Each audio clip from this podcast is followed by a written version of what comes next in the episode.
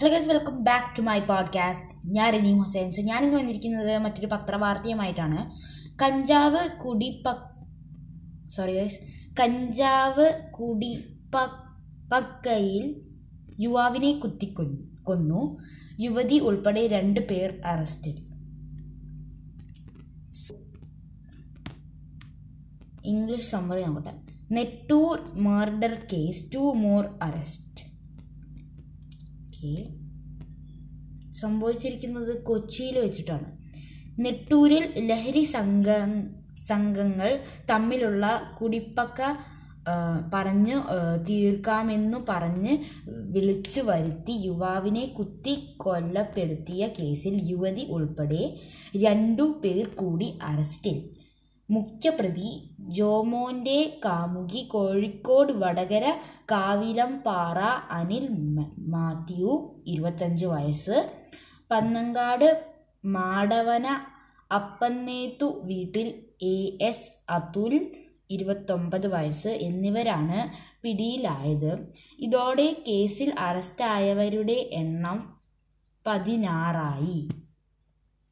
കൊല്ലപ്പെട്ട ഫഹദിനെ കുത്തിയ കുത്തിയ കത്തിയും കഞ്ചാവും അനിലയുടെ സ്കൂട്ടറിൽ നിന്ന് പോലീസ് കണ്ട് കണ്ടെടുത്തിരുന്നു. ഇതിനു പുറമെ കത്തിയും സ്കൂട്ടറും ഒളിപ്പിക്കാൻ കൂട്ടു നിന്നതിനും കൊലപാതകത്തിന് ഒത്താശ ചെയ്ത് ചെയ്തതിനും പ്രതികളെ രക്ഷപ്പെടാൻ സഹായിച്ചതിനുമാണ് അനിലയുടെ അറസ്റ്റ്. പ്രതികളായ നിതിൻ ജെയ്സൺ ജോമോൻ എന്നിവരോടൊപ്പം കളമശ്ശേരിയിലെ ഫ്ലാറ്റിൽ അനില താമസിച്ചതിന്റെ സി സി ടി വി ദൃശ്യങ്ങൾ പോലീസ് കണ്ടെടുത്തു.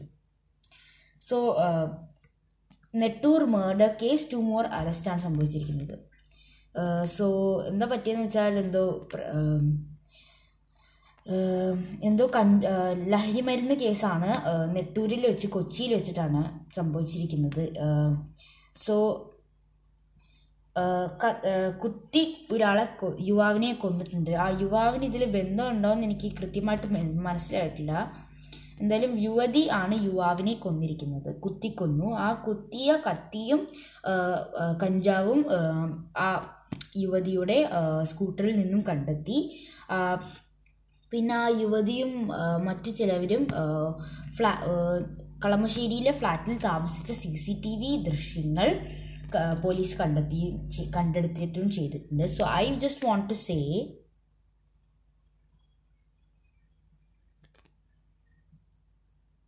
what should I say എനിക്ക് പ്രത്യേകിച്ചൊന്നും പറയാനില്ല. സോ എന്താന്ന് വെച്ചാൽ future generations are coming so നമ്മൾ ഇങ്ങനത്തെ കാര്യങ്ങളിലേക്ക് കൂടുതൽ ഇൻവോൾവ് ചെയ്യരുത്. We should more concentrate in our studies in our education and now ഇപ്പം നമ്മൾ ഒന്നിലും ശ്രദ്ധിച്ചില്ലെങ്കിലും കുഴപ്പമില്ല എന്നുള്ള അവസ്ഥയിലാണ്.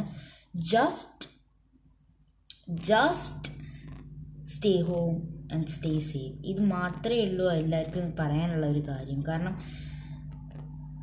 ഇറ്റ്സ് ദ ഇപ്പം നമ്മളുടെ അവസ്ഥയാണത്. സോ അതെങ്കിലും നമ്മളൊന്ന് ചെയ്തു കൊടുക്കണം. ഇതൊക്കെ എങ്ങനെയൊക്കെ ആയാൽ ഫ്യൂച്ചർ ജനറേഷൻസ് ഒരു ഫുൾ ജനറേഷൻ ഒരു പുതിയ തലമുറയാണ് നഷ്ടപ്പെടുന്നത്. സോ അതിനെ കൂട്ടു നിൽക്കാൻ എനിക്ക് പറ്റത്തില്ല. So that's it thank you